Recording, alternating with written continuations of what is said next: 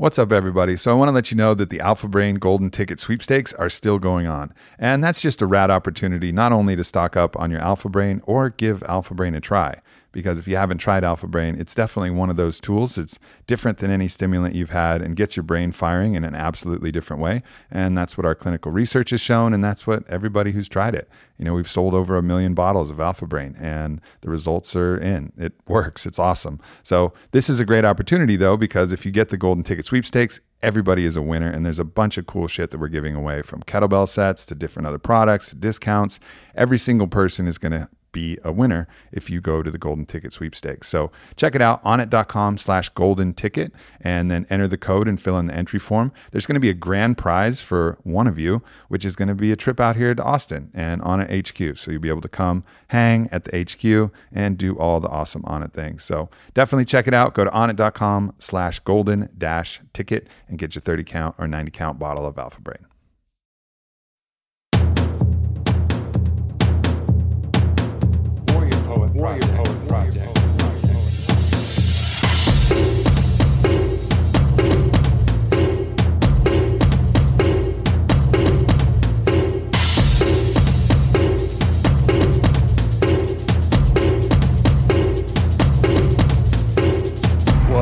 everyone? Here we are back with the Warrior Poet Project podcast. Been a little while. Sorry about that. We'll try to improve. but for waiting, we have a very special podcast here all about floating, sensory deprivation. Going to get your questions answered. Going to talk about some weird experiences. Here with the man himself, Kevin Johnson, who is the owner and operator of the Zero Gravity Institute, the best place I've ever been to float. Um, I haven't been that much, but but this is immaculate. It's exactly what you would want, and you've done a great job. And it makes a lot of sense because you floated how many times now?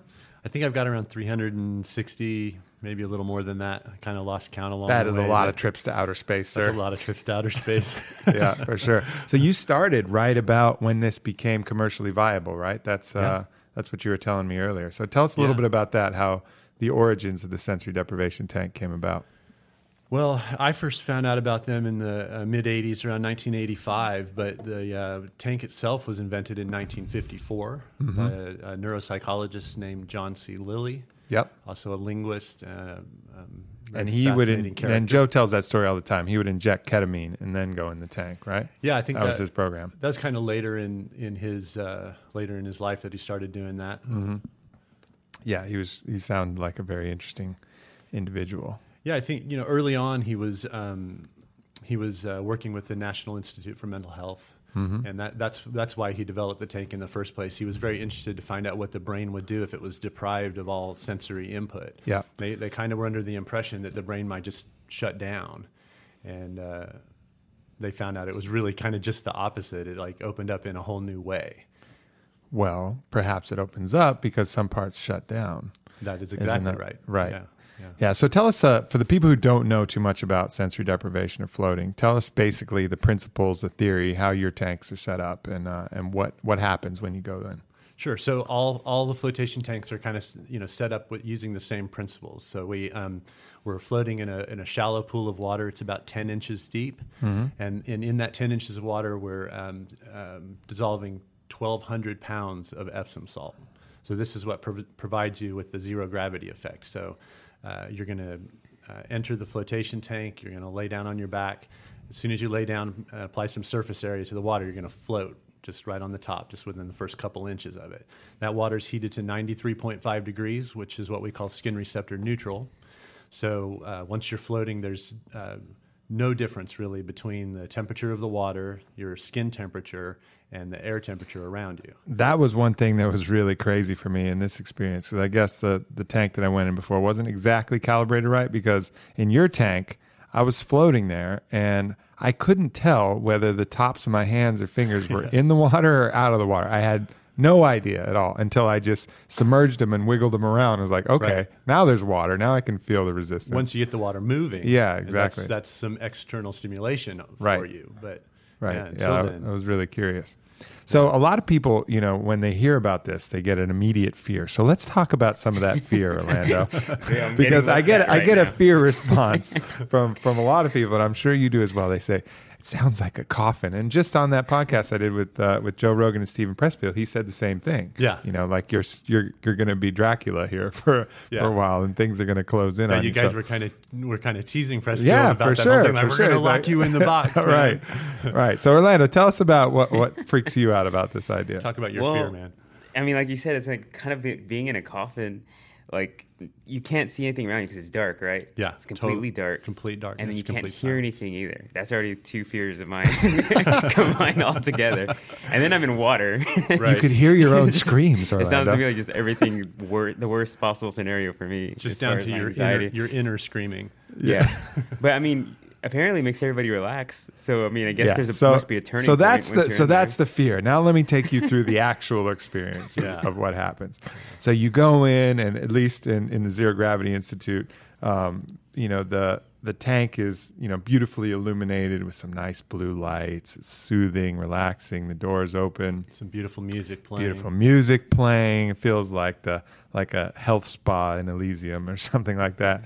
And you know the door the door is there. You can you know where it is. You can kind of get your bearings on that. That is one thing you do want to sort out. Like okay, remember where the So door. we don't we don't need. A remember where the door is yeah yeah and and then there's you know a few things and, and for you i think one of the things that made a big difference for me is i had the wax earplugs Mm-hmm. because i remember having some water in the ear kind of issues before Right. and then uh, the neck pillow Mm-hmm. the inflatable neck pillow to keep my neck in a position where it wasn't straining Yeah. um, and that made a huge difference but basically you you ease in and then as you're in there the lights are still on and then the lights kind of go out and um, you know generally for me in my experience you know it takes a little while to get used to it. You know you start fussing around. And i think i described it in my post as you know i have i call my mind in the diminutive form which is what it deserves. You know it's very good at solving puzzles but it's also very juvenile. It likes you know has low attention span and it likes to hop around. So that mind boy part of me that you know just the very the very basic part of my mind, not the true, you know, inner part of myself, um, was just fussing around for a little while. But then all of a sudden, I got a little bit sleepy, and then poof, Yeah. I like lit up Yeah. and felt like I was, you know, really tapped in to my authentic self. And um, from there, it was a really wild experience. I mean, really cool. I, we, we all have a little mind boy in us. I think everybody goes through that. You know, when you first get in the tank, that that novelty of, of, of this new environment that you've encountered. I mean, Yeah. it's it's really there, there's nothing like it on on the earth. I mean, there's just there's there's nothing that you can really compare it to. You're never without gravity. You're never in total darkness. You're never in total silence. I mean, even when you're at home in in your bed in the most comfortable environment that you have, it's not like this. It, this. This is a very specialized environment, and and like you say, everything about it's really important. The fact that the temperature's just right, Right. the fact that it's totally dark, totally silent. I mean, this this is uh, what causes this this kind of um, cascading effect that happens to you that what we call the parasympathetic response. So uh, the, the the mechanisms in your brain and your body start to change because we're, we're we're taking away a lot of the, the workload from the brain and the central nervous system. Yeah. So, you know something like ninety percent of what you normally deal with. So, you know, really the way that I look at it is, you know, I've read a lot of Aldous Huxley and he's one of my favorite of authors. Perception, yeah, Doors of Perception, awesome, yeah. yeah. So, you know, a good amount of the brain is designed to figure out where your next meal is, who you're going to sleep with, and, you know, like who to hump, what to eat, how to drink, how to protect yourself from tigers. You know, like that is that is basically what our brain is doing constantly. Eat, sleep, hump, protect from tigers. Yeah. You know, obviously metaphorically Right. um, except for the eat, sleep, hump part. That's not metaphorically. That's very literal. Um, but you know, so so that part of the brain is filters out. You know, and, and you know, this is Huxley's theory, of course, but and with, it's actually been proven with some psychedelic research too. But um, it filters out all of the other sensory input that you know is not necessary for those basic functions, and that's you know biologically, evolutionarily, it makes sense. You know, because if you're constantly in this kind of dream state where you're deeply thinking about the nature of God and the universe and your soul's destiny, you know, you're going to get eaten and you're not going to hump and you know all the things that are that are bad for the the organism, the body, you know, you open yourself up to, you know, so the brain kind of filters that out. Um, but in a psychedelic experience, whether it comes from a tank or comes from, you know, medicine, uh, that part of the brain actually starts to shut down, and almost like the Venetian blinds of your perception start to open up, and you get more input from what it feels like to me, your higher self, or that source that you know connects us all, whatever your belief system will allow. But something greater kind of comes in there. And it seems that with the sensory deprivation tank, that happens because you have no input for that part of the brain to worry about. You know, Yeah. it's just all of everything else shuts down, and it's like, well, I'm not. I don't need to eat. I don't need to sleep. I don't need to hump, and there's no danger. So I'm just gonna check out, and whatever's left is what you get. Yeah, I mean, we're we're we're living somewhere in the middle of this larger scale because there's something like you know 11 million bits of information uh, handed to the brain every second. That that's mind-boggling, mm-hmm. right? Like, where where would we be if we were on that end of the scale as well?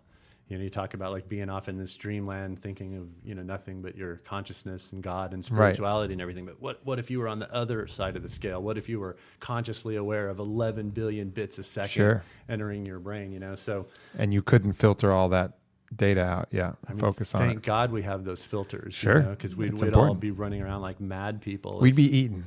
Yeah, We'd be eaten. We would be slaves to some chimpanzee species, right. Just doing their bidding. So luckily, constantly. we're somewhere in the middle of that, right? We've Yeah. got these protective buffers on both sides of Right. that that are keeping us from being, you know, too too dreamy or, or too overwhelmed. You know, and Mm-hmm. that's that that is the part that's helping us survive. But then it's also good to, you know, get out of that middle ground Yeah. and towards the, you know, kind of polar polar extremes. And you know, with the psilocybin experience, they're finding that and I've mentioned this before, you know, you think of it as adding something to your brain. Oh, you're Mm-hmm. adding some compound that's causing you to do this. It's not ex- not what happening at all. Right, The right. psilocybin is actually restricting a certain blood flow and information to the default mode network in your brain, which is that part of your brain that is operating like that. So that part is getting manually kind of powered down, Mm-hmm. and then the same thing is happening. More information is coming through the Venetian blinds of perception. Different kind of information. Different kind of information. Used to perceiving. Yep. Yeah. Yep. And I wonder, I wonder a lot when I'm in the flotation tank if that's kind of the same thing that's going on. You know, there there is that part of you that, I mean, you find this uh, with with um, a lot of floating or or um, a a lot of the psychedelic medicines that that um, there there is kind of this like innate longing for that experience, right? I mean, a lot of us mm-hmm. keep going back over and over and over again to touch that that part of us that is seemingly hard to get to out in ordinary reality. You know, and it's like, I- is it you know part of evolution? Like, have have have we evolved as a species and evolved culturally to where like we're overloaded with with all this stimulation? You know, that that's kind of my idea of what's going on in the tank is that we're filtering out the overstimulation part, and we're getting Sure. back to that truer, higher self that you talked about. Yeah, I mean, look at life. It's all about overstimulation. Yeah. You know, I mean, every especially in our you know in our culture, it was a lot easier. You know, when you're walking on the land, going on long solitary hunts for a buffalo or whatever it is, Right. And you know, rising with the sun, sleeping when the sun goes down. I mean, that our lives are not even a, close to an approximation of that. I mean, most of us are on a computer for.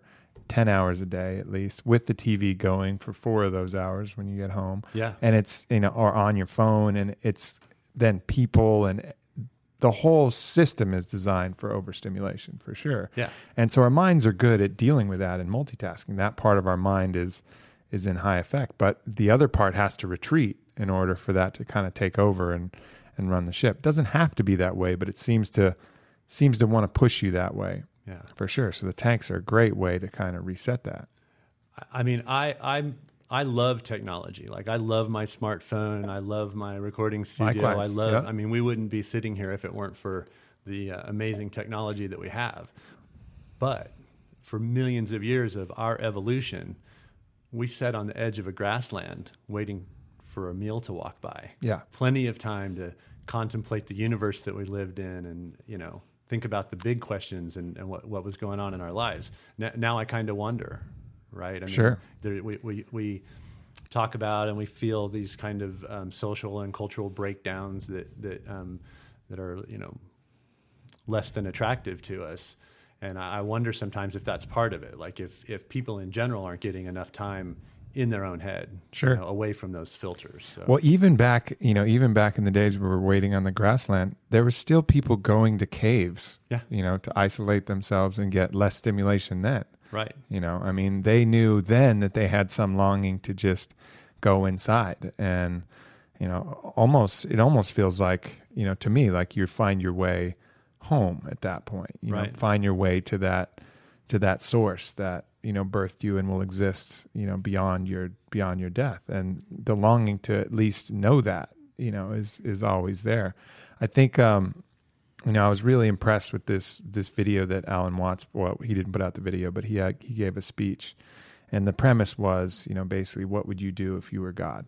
And um, and the idea was that, you know, any perfectly known future becomes a past, right? Because it's if it's perfectly known, you already have the recollection, the memory of it. It's it's as if it has already happened Yeah. you know so part of the deal was you know all of us who are you know represent collectively this is you know some of my belief system all of us who represent collectively that force that that god force that divine intelligence. We're all a part of that. And you know the only way to make it interesting and to make allow for growth and allow for kind of stimulation of the pond you know that that change that ripple is to forget you know because if we have and and just wander off on this path of you know we're on an adventure. We don't know all the answers anymore. You know we've consciously chosen to experience this without that recollection. But some part of us wants to kind of get back you know get back under the wing a little bit and and understand that. And i think that's part of you know part of what we're doing here. And it can certainly help you. You know it's not to say that that's the good part and this life is not the good part you know and i think that's where some people go wrong too you know where they get really the ascetics who really kind of deny themselves the pleasures of this world. We're here for this world. Yeah. you know like we got to enjoy everything that's a part of it you know that's otherwise what's the what's the point? Yeah. you know you can't kind of cheat the system and just try to go straight all the way back you know that's not the that's not the idea. You want to experience everything here and reconnecting with that that higher part of ourselves can help alleviate a lot of the fears and the anxieties and all the stuff that prevents us from enjoying this awesome playground that we have available to us that all too often creates unnecessary suffering Yeah, I like your idea of forgetting a little bit, you know, like keeping it random so that it keeps it interesting. yeah Yeah. Yeah. I like that. you know he says you know how far away can we can we get you know that's the that's kind of the game you know how much can we forget and um and that's what keeps it you know exciting you know that's and collectively you know i've had a lot of a lot of thoughts about the collective and you know collectively what all of humanity is experiencing and all of life is experiencing is the experience of that you know source. You know, Yeah. it's it's every little piece is like the mood of God, so to speak. You know, like however we're struggling, happy, but it's all this collective experience that's you know combining and and uh, creating something uh, in at a large, you know, at a whole. And so you think that's what's going on when when we uh, go to the flotation tanks or we go to psychedelic medicine? Yeah. Like we're trying to kind of tap back into that source. I mean, that Yeah. sounds a little cliche, but I, I guess it's cliche for a reason. I mean, uh, it's something that humans are drawn to, always have been drawn to. Yeah, I think so. You know, I think ever since every culture has found their, you know, entheogenic medicine, it mm-hmm. seems, and have used that as a special sacrament because the the information that you seem to get, you know that it's different than the normal information that your mind just kind of cranks out Yeah. with the hand wheel. Right. You know, it feels different. It- it- you identify with it. It comes easily and it tells you to do good things. Right. You know, it gives you good advice. Right. You know, it's, it's I've never been in one of these deep experiences and been like, man, that was way off. Shouldn't Like, have what listened the- to that what the- voice. yeah, what the hell was I thinking then? You know, I mean that's that's definitely not the kind of information that you get. You get No. you get a you tap into something that's a lot smarter than you on a normal day to day basis, and, and that's certainly what happened for me in the tank um, this last time. So you know, first ten minutes fussing around, and then for the next thirty, I was locked in and really able to kind of receive information. Go, not only not just receive, but you know you have to do a little seeking as well. Mm-hmm. You know, some of these experiences you can really be completely a passenger and just like, woo, Yeah. come come to me. But with the tank, you got to do a little bit of the work yourself. At least for me, you know, and um, but it comes. You know, what you seek, you find. Yeah. You know, to a greater degree. So that's a, a, a little bit of kind of um, the individual's evolution in, in terms of, of the, the, your floating experience, right? Um, I think you got off to a good start. If it only takes you 10 minutes to settle down in the tank and really start to, um, you know, reach those altered states of consciousness, then you did pretty good. M- most people, especially when they um, are new to floating, it may take them 20 or 30 minutes to sort of get past the, the, the novelty and um, maybe a little bit of fear about, um, you know, what lies ahead. But uh, obviously you've had some experience and some practice in your life that, that Sure. allows you to um, jump into those states of awareness a little more readily than other people might be able to do it. Yeah, I mean it. It, it was. Um, I didn't. You get in there and you're like, oh well, if this is it, you know, for the Yeah. first five minutes, you're like, uh, this is going to be a long time. Can I stay here for an Yeah. hour if it's just this? yeah, Yeah. yeah, And then uh, eventually you kind of settle in, and it was interesting. I got sleep. It, I really felt like I got sleepy 1st Mm-hmm. I was like, "Am I going to fall asleep? Like, is that what's is that what's going to happen? Nope, that's not what's going Yeah, happen. we just got you in there to take a good nap. Yeah, Jeez. exactly. And, you know, and just like right when I thought I was going to reach the peak of sleepiness, all of a sudden I was very alert. Like not, but alert in that kind of Different kind of calm. alert. Yeah, yeah. Like Yeah. I woke. Some part of me woke up. I think cool. this is just brainwaves slowing down. I think this is just moving, you know, from from your uh, alpha or beta waves and and getting closer to that theta state that everyone's looking for in meditation and relaxation techniques. Um, I think this is that feeling of, wow, I'm getting sleepy. That being said, I mean, we spend a lot of time in the tanks, kind of in that limbo world between sleeping and waking. That you know, like you are in the morning when you're dreaming really vividly, but you know that you're dreaming and you're awake because you know you have to get up soon. That Yeah. that like for me that's a lot of the time in the tank is spent kind of in that feeling you know but it's productive there you do really great thinking you're kind of out of your own way your your, your filters are down you're you're not um, you're not um, uh, subverting your own line of thinking you know Right. it's a little easier to st- stay on the point Yeah, yeah, no doubt.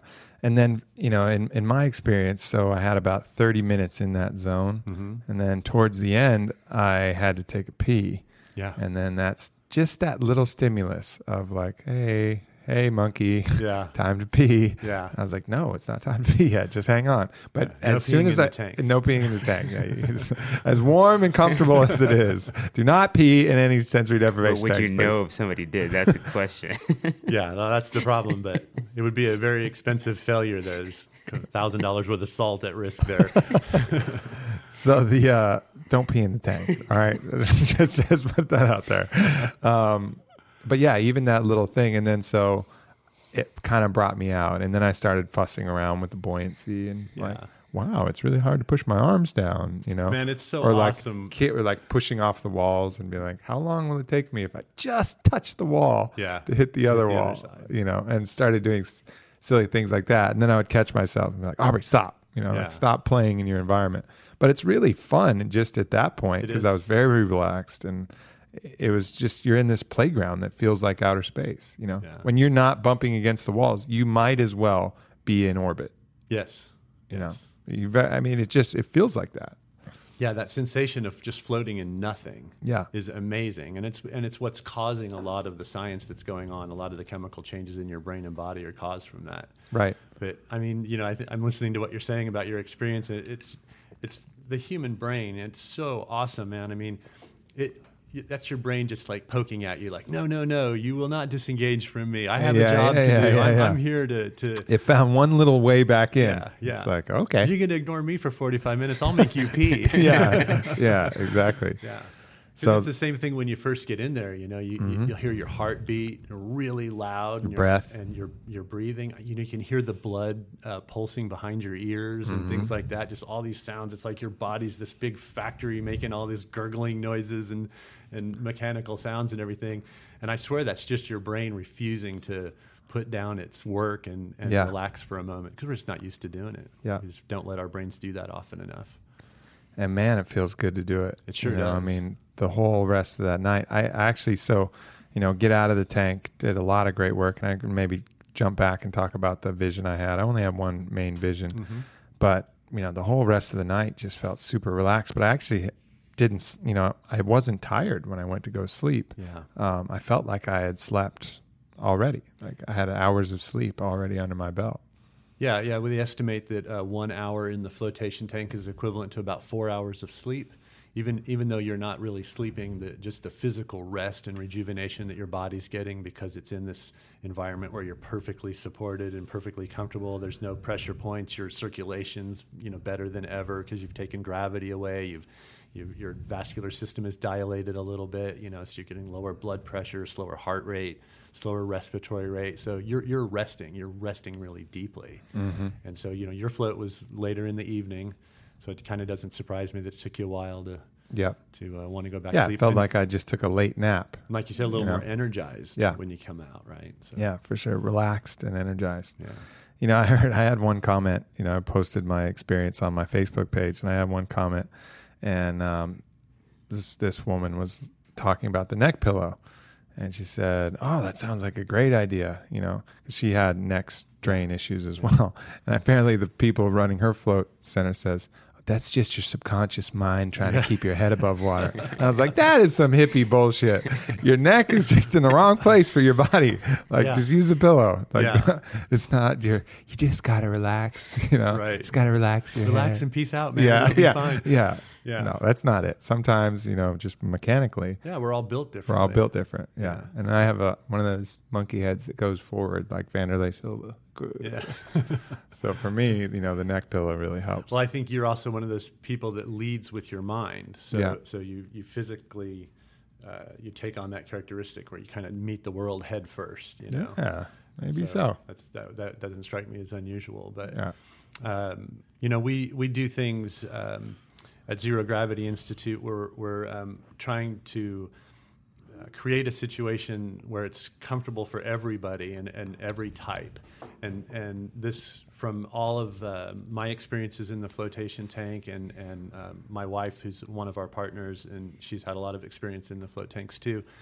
And we really looked at like what what is every little thing that a person could need during a float session to make it perfect, you know. And so things like the the earplugs and the pillows and um, having the water temperature exactly right. I mean, I, I designed those tanks um, so that they're computer monitored. So there's actually a computer that's taking care of of heating the water and keeping it at that exact temperature.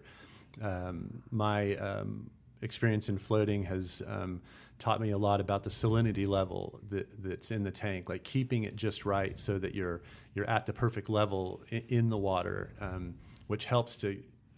I, I don't want you floating too high in the water Right. or too low in the water because too high in the water, your neck's going to be leaning way back, and that's Right. going to cause stress physically. Too too low in the water, and you're gonna the water line's going to be too close to your eye, and then you're going to be you know d- dis- distracted through your float about whether or not you're going to get salt water in your in your face. So. Um, And there was also some people concerned about they'd experienced a tank creating condensation on the ceiling of the tank and then dripping back into their eyes, yeah, um, which definitely was not happening in your tank. right. You know, that was not part of the part of this program for sure. So right, yeah. The the um, tanks that you floated in at zero gravity are um, tanks that I designed and manufactured. So uh, they're much bigger than a typical flotation tank. So historically, a, a float tank has been about four feet wide and about four feet tall and about eight feet long, Like a coffin, Orlando. like a Just like a coffin. coffin. Orlando. Great. Sounds awesome. and uh, uh, I, I used to work at the uh, at a flotation center in California that was the first commercial center in the world. And so this is one of the main things that we heard from people coming in, people that were ready to float. They'd read about the experience. They were, you know, super psyched to be there. Then they would walk in the float room and they'd see this big black coffin. And they'd turn around and they'd be like, "No way, I'm not getting." Couldn't you have thing." painted it a more friendly color than black? I, right. I mean, I Yeah. mean, like neon green. Yeah. No one's scared of a neon lovely green. yellow. A lovely yellow. Who's scared of a canary yellow? Uh, and and so when I designed these tanks, I, I wanted to get all of these issues out of the way. You know, I, I wanted them to be user friendly. I didn't want them, want them to be intimidating when you walked into the room and saw them. Yeah. And so I, I made these tanks that were, you know, so they're, they're six feet wide, they're eight feet long, they're seven feet tall. You can get in it and walk around. It's the size of a queen size bed, right? So uh, Don't get any ideas. There's none of that in a tank yeah, either. one, one person at a time. One person at a time. and uh, yeah, but I wanted to remove that that that psychological element. I mean, in, in in a traditional float tank, a smaller tank, if if you're claustrophobic at all or think that you might be, it doesn't matter what I say to you. It doesn't matter if I tell you that once it's completely dark, those boundaries are gone. You're going to be stressed out when we get you in that tank, and that defeats the purpose of having you there in the first place because it's all about relaxing and the states of consciousness that are achieved through deep states of relaxation. So I wanted to get rid of all that. I um, I did the math and worked out the ventilation system in a way that we didn't have condensation on the ceiling. You know, I mean, how distracting is that? You're you're in the middle. well, of one of the float and it coolest one of the coolest things is that there's it's indistinguishable whether your eyes are open or closed. Yes. And there's certain times where thinking, I really feel like my right eye is open and my left eye is closed. I remember thinking that at some point. I was like, I'm not winking like a pirate right now, but that's what it feels like to me. Like one part zoned out. You just can't tell. Right. You know, at a certain point when you're so relaxed and your eyelids are so relaxed, open, Yeah. closed. I mean, you have to like blink intentionally That's it. to figure out whether they're open or close. A lot of times you'll go way away from your body since since there are no body sensations. Your consciousness will drift way away from your body. Mm-hmm. Then when you come back, it's like you sort of have lost track of what what status was Yeah. I at when I left my body. Right. You know, and uh, and I, I do the same thing. Like I have to go, okay, open, close, open, close, and, and decide whether whether my eyes are open or not. you Yeah. know? It was really, really pretty interesting, especially. Especially one of what my eyes were operating on different kind of Independently? independently of each other. That I, I'd like to kind of see if there's anybody else that's experienced that, but it was an interesting You had one eye in the tank with your physical body, and the other eye Yeah. was peering out into yeah, the like my left. that's what it felt like. Yeah. Has that happened to you? Well, I, I know what you're talking. I know that sensation. Yeah, yeah, Man, that was weird because my left eye was like kind of still there, like keeping an eye on the body. Right. You know, like literally, like the expression says, yeah, keeping an eye out. It was Right. like one eye. I was like, yeah, all right, I got this. Right. And the other eye was like, poof, just in, you know, the galaxy somewhere. yeah. And I don't know if that's like left brain, right brain Maybe. activity. I mean, I find sometimes that um, I'm not floating symmetrically. You know, like you envision this, you know, picture of someone floating in perfect formation. You know, but it's not that way for me at all. Sometimes I've got one arm up over my head. You Mm-hmm. know, one one leg kind of sticking out to the side. It's another reason I made the tank so big. It's because I'm out of control when I float. yeah. You know, those, have you seen those survival shows where they create a compass, you know, by Yeah. charging a, a piece of wire Yeah. or a paper clip or something like that and putting Set it on a leaf? Yeah. and floating around. I kept orienting like catty corner one way, and I was like, I wonder if I'm like a giant charged compass right now, and I'm aligning. Uh, which direction were you? Were you? Was your head pointing, and what does that say Yeah. about you, Aubrey? I don't, yeah, nothing. But that's probably just my mind being stupid and being like, hey, I wonder if this is significant, you know, Yeah. trying to figure it out. But I kept aligning like the same way, and I would catch myself in the catty corner. My head would be like directly catty corner to that back left corner, you know, so I'm bisecting it on an angle. I'm like, Right. why do I keep ending up this way? You turned into a compass. yeah, exactly. I like, and, I, and then I would orient myself again, and then I'd drift back into the same spot. Um, but yeah, you know, a- and we talk a lot about you know galaxy and source and higher self, but it's really good for just figuring out regular everyday problems too and Oh, challenges. You know, I mean, you're just able to really focus on even the most mundane, you know, obstacle that you can't seem to figure out. You can just zero right in and um, make a lot of headway, a lot of progress. Yeah, absolutely. I mean, we talk about the tanks as a as a tool for human potential because you, you- you're going to your brain is going to present to you, your mind is going to present to you what it is that you need to work on. That's that that's sort of the trust that that we get to with the float tanks. Um, after uh, as many floats as I've had, I I very rarely enter the tank with some specific goal or some specific intention. Uh, Certainly, there's room for that. Like you know, there's no rules about floating, right? Sure. But um, uh, I find that when I become a, a, uh passive and neutral observer of my experiences in the tank, then my brain will sort of dig up the things that you know. Here you go, Kevin. There's something you need to be thinking about today, or something you need to be working on. You know, Right. And it's amazing. It's amazing how um, revealing that can be. For sure. A little time with yourself is a good thing. For sure. Yeah. It's a, certainly a balance of setting your intent and then letting go. Yeah. You know, it's the same with any any psychedelic experience, really. I mean, you want to be a passenger, Right. but you also want to kind of set a little bit of the course, at least for me, say, Right. okay, here are some loose areas that might be interesting to explore, Right. you know, and then, and sometimes it's more directed than that, and then you'd let it go. And Yeah. usually you'll find that you end up where you wanted to go unless you were really misguided and be like, ah, and, I know I've had experiences where I'm like, all right, I really got to figure this out. Right. And then in the first nine seconds, I'm like, that was silly. Yeah. all right, back on to the real work here. Right. You know, like the answer was already really obvious and things like that. But I, I think it is that kind of dance between setting your intent and then just allowing the experience to take you where it needs to go. You're you're absolutely right. I mean, let me say that you know entering the tank with specific intention is incredible. I mean, Mm-hmm. you you are, you know, talk about getting your work done, right? Yep. So I mean, we have writers, artists, musicians, poets, scientists, businessmen. People come in there for all different kinds of reasons, and there's a sense in the tanks uh, that. Uh, let me rephrase that. When when people are talking about the tanks, there's this sense that they're supposed to have this big, profound, visionary experience, which is possible, but not the only thing that you should be seeking in the tank Right. um, depending on who you are, what's important to you, then um, that's why I say you, that your brain will present the work that you need to do.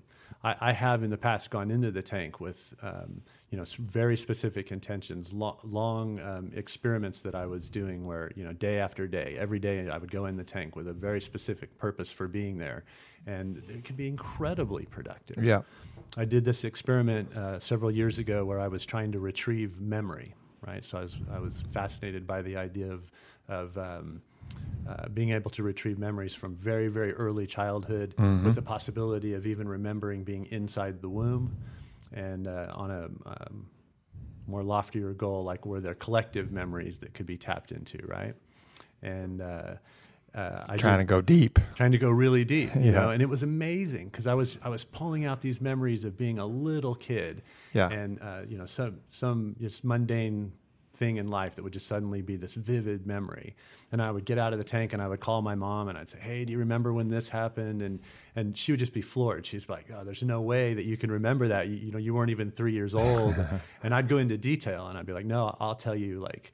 What the carpet was like in the living room. So how how far car. how far did you get to go? The the furthest that I got back was uh, I had this beautiful um, memory of being a baby and lying on my mom's stomach while she was lying on her back, and the feeling of her breathing, lifting me up and down, up and down.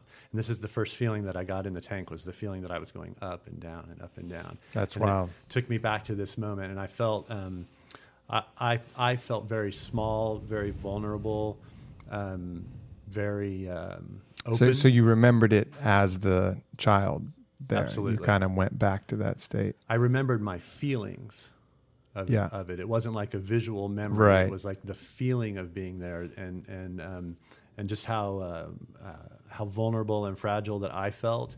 And and she was a giant in that feeling. Like Yeah. she was just this bigger than than life kind of thing. i- Yeah. This force ar- around me, you know, and uh, it. it uh, maybe that's human bonding like maybe that's the bonding moment that you have with your mother or whatever you know but that's as far back as i was was ever That's really interesting. You know, the first time I did Iboga, which is a Mhm. 24 hour experience, you have lots of time. oh, man. So I ran out of shit to think about after about hour 10. So one of the things that I did was a very similar thing. And I decided I was going to walk through, you know, in my memory, through every house that I'd ever lived in. Mhm. And it was unbelievable how much detail I remembered the stairs, the floor, what paintings were on the walls, even from when I was like a young child. You know, and I could go, there was some remodel that was done in one of my houses. I could go before the remodel, after the remodel. Like I could just pick, I could pick the textures of the couch, feel that. I mean, all of these little minutia of detail that I thought were gone. Right. You know, I was able to walk through, and I still can do that now that I kind of Sure. reawaken those those feelings. But the the farthest I got back, which just kind of reminds me of what you were saying, is I remember a feeling of laying on my back and stretching my arm out and moving it around. And I was stretching my arms out, and it was this feeling of, whoa, I can control this hand. You know, it was like that first moment of, wow, my brain can say, hand, do this. Uh-huh. And it does that, you know, and I don't know what age that was, but I was on my back and I was doing the same thing again. You know, that kind of like, wow, look at this crazy vehicle I'm in. Right. You know, and I can control it. It's awesome. These are your, some of your first moments of being self-aware. Yeah. Right. Science has, has asked that question a lot. Like, when, as human beings, do we become self-aware? When do we look into the mirror and realize that it's us? Yeah. And not just another baby. Yeah. Or whatever. And and you see little kids do that all the time, right? I mean, Mm-hmm. that they're looking at their hands, arms up in the air, experimenting with their body. Yeah. What a what a cool thing for you to uh, It was. remember. Yeah, it was. And this was during your Iboga Uh huh.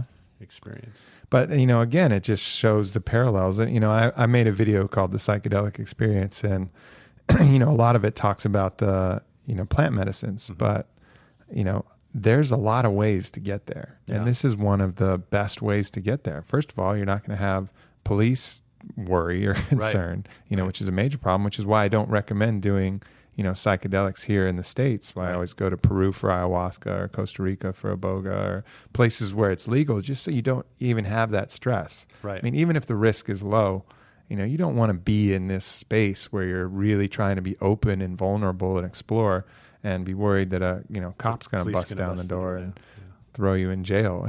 you know, Right. which is insanity, but it's reality. Right. So you have to deal with it. But a float tank can get you, you know, a lot of the way there. All right, maybe the visuals aren't going to be like a DMT experience. You know, you're not going to burst through this Alex Grey chrysanthemum Right. of light and Right. energy and colors. Right. You know, um, but you will have some visions and some things, and but you'll get to the real meat of it.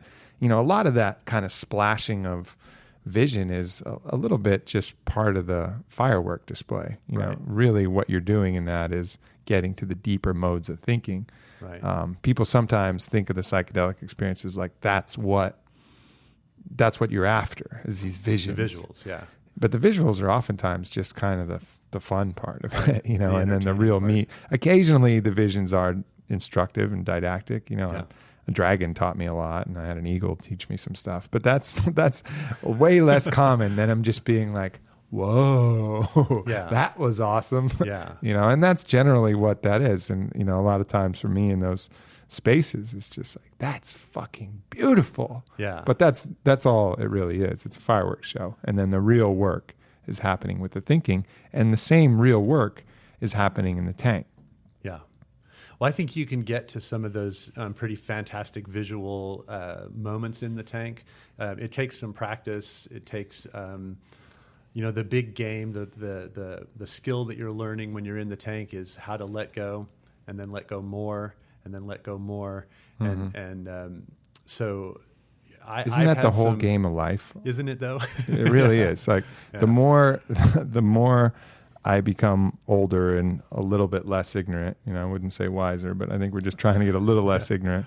The more I realize that the hard part is not when you see a challenge in front of you and you say, I need to defeat that, bring all my power. For me, that's that's the easy part. The hard challenges are the ones where I have to let go. Let go of that attachment. Let go of that fear. Let go of that stress. Right. You know, where you don't have a dragon to slay, you know, Yeah. that's tangible. You have some kind of thing that you have to let go. And that's really one of the big keys to to living a happy, fulfilled life is letting go.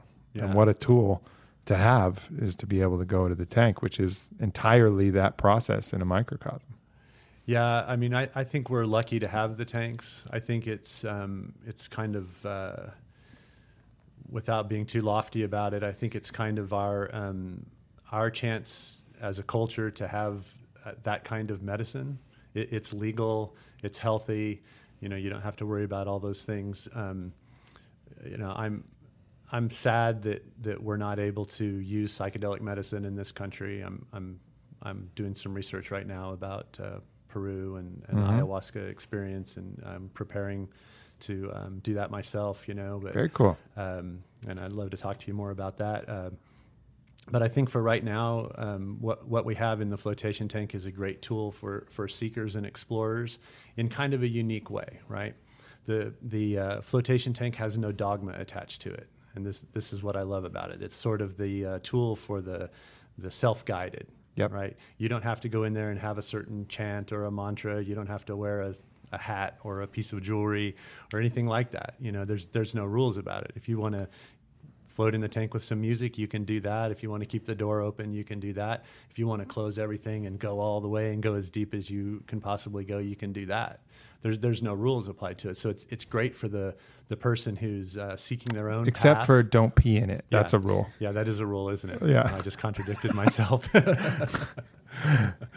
um, yeah, but I think it's just a cool um, option that we have, you know, and um, I, I wish that more people had experience with it. I, I think that I see people change literally right in front of my eyes. I mean, they can walk into the float center, and I, um, uh, you know, sensitive to people's energy as they come in. It's very interesting to watch people come in from the world, and they're they're carrying a, carrying a lot with them. You can see them physically manifesting. You should really do a before after, like Yeah. five second video clip. Just be like, Yeah. "Hey, what's up? My name's Aubrey, and I'm here to float." And then just do the same thing when they come out, like, Yeah, "Hey, what's up? I wish My name's sometimes. Aubrey, and I just floated, Yeah, and it was awesome." yeah, You know, like just see the different countenance. because that's how it is for everybody. Yeah, I could wish people it. could see the see a picture of Do it. themselves before and Do it. after. We should we should start doing that. Yeah, that. for like- sure. and and just just to see your you physically change like your shoulders come down you know Mhm. your head's more relaxed you're talking a little differently you're, you're you know it's it's amazing It is. So, you know, hopefully a lot of you listening have some access to this. Um, I know they're not out there everywhere, um, but they're coming but they're, they're moving fast. yeah there's And, more and more uh, of them opening up all the time we get phone calls a couple times a week from float centers that are getting ready to open in different parts of the world and talking to us about you know using our tanks in their float centers and stuff Yep. So and at the very at the very least, you're going to have an incredibly relaxing, restorative experience. Yeah. You know, I mean, don't go in there with these expectations of some immaculate, you know, understanding or grandeur. Just go in there, trust that you're going to relax, trust that you're going to feel good when you're done, Right. and um, you're going to get that. You know, and everything else, you know, there's a hell of a chance you're going to get that too. You Yeah. know, but at the very minimum, you're going to feel pretty pretty cool when you're done. That, that's a really good thing to bring up. Good warning for people about the tanks is sometimes your own expectations, some of the mythology and the stories that it surround floating can really I- inhibit your your experience in the tank because you're going in there thinking that you're going to get shot out into the universe and Right. you're going to you know go out of your body and and you know have all this amazing stuff happen, w- which is totally possible. But if you go in there like you know. Click the stopwatch and It's, w- it's just for another to it's another you know? tool for your mind to say, "Hey, that's not happening yet. Hey, that's not happening. Yeah. When is this going to happen?" You know, just let that let all that stuff go. Yeah, exactly. And that and, and when you let it go and when you become that neutral observer of your own experience, that's when the big stuff Aha. starts to happen. Right? You're out That's of your the own good- way. Yeah. And uh, you can sort of uncork the bottle and, and let the flow start to happen. For sure. So Orlando, what do we got to do to get you in the tank, man? I am going. I'm going You're to do it. Oh, you're going to do I'm it. gonna do it on Saturday. All right. Saturday Yeah. afternoon. Saturday. Comfortably far enough away that you don't have to commit. I see. Yeah. Well, I figure after a tough soccer game, that'd probably be a pretty good way to But did you wind down. He was like, I'm coming in. I'm going to do it on Saturday. Saturday. the fear crept back in. I saw it. I saw it. yeah, I'll definitely do it. Yeah, you should. We'll have to talk about it on the next time after you do it on I Saturday. will on Saturday. Yeah, we're going to try to put together a, a podcast where we do some interviews with people who uh, sort of do their before and after experiences, and you know, start collecting some of that for for people to share. Because I think that would help with uh, introduce a lot of new people to it. People who might be a little bit nervous or skeptical about doing it. I think if there was a, a resource for them to to look at the experiences that other people were having, I think it would open it up to a lot more people. hmm Yeah, for sure. I really think if you just had some people, you know, obviously voluntarily, you know, people who are frequent, just come in and say, you know, stay your name. I am blank, and I feel or how am I doing today? You know, like, no, I'm doing pretty good, you know, blah, blah, blah. And then at the end, it's not even so much what they're saying. You'll just see, you know, because Yeah. pictures are only a picture, but if you actually get to see even like five seconds, Yeah. you know, you'll see a change. Your voice sounds different. Your whole body's like, Yeah. this Yeah. feels good. So that would be awesome. Well, man, it's been a real pleasure. Thank you for doing what you do. Thank you for pushing this mm. industry forward. Thank you for bringing this opportunity to Austin.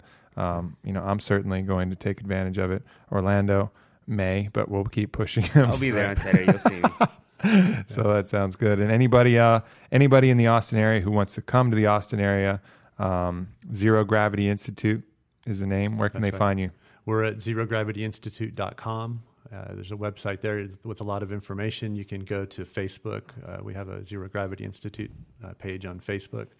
Um, I, you know, I want to take a minute though and thank you and um, and Joe Rogan too. You guys are um, I'll pass great along.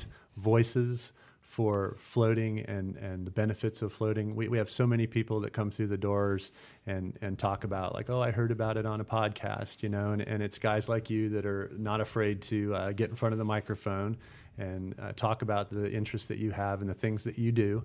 And it opens people's minds uh, to the possibilities that are out there. And, and uh, I know that a Well, lot of times I hear interviews with you and you talk about the benefits of the tank and the possibilities of peeling back the layers that we have on us in, in the tank. And, and I uh, personally, I appreciate what you do. And I know that uh, other people in the float business really appreciate what Well, you do. I, I certainly uh, appreciate that sentiment. And for me, it's just I'm happy to talk about any tool that's helped me because if it's helped me, there's a good chance it can help other people. And I know, you know, Joe feels the same. You know, it's just we talk about the stuff that has worked for us, Yeah. and um, you know, we'll talk about the stuff that doesn't work for us too, and uh, and we'll let you know that. But the tank is something that you know, really, this experience was.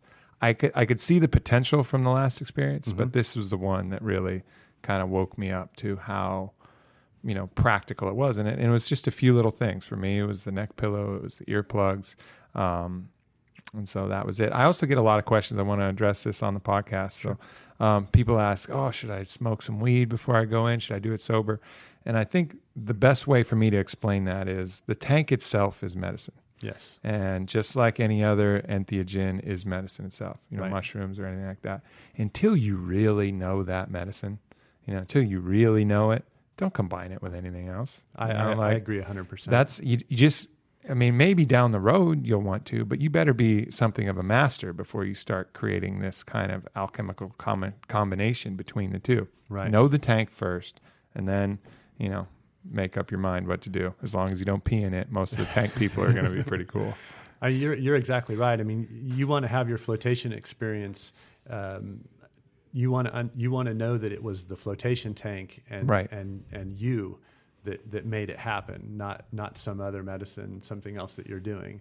Um, w- there's a lot of experimentation done with a lot of different uh, psychedelics in the tanks early on, and what what we found out from it was that. Um, under uh, you know in quotes normal dosages the some of those things just aren't very effective in the tank it takes a certain amount of external stimulation to make those things work and it wasn't until you got into pretty heroic doses that that it started to um, really affect the tank uh, experience beyond just you know a feeling of euphoria or, Right. or disconnection so so uh, know the medicine first. yeah don't, moral don't mix the your story. medicines Yeah, until you're a master. Then, you, Right. then you know, once you're a master, then you know maybe take a little license to experiment with the scientific Yeah, mind. And, and once we've uh, once our government has let up on some of that thing, and, and Yeah. we can we can get back into you know safely and l- legally uh, working with those Exploring the options, yeah, which sure. Hopefully, will be soon. It kind of seems like we might be on on the course to uh, well, opening up to that a little bit.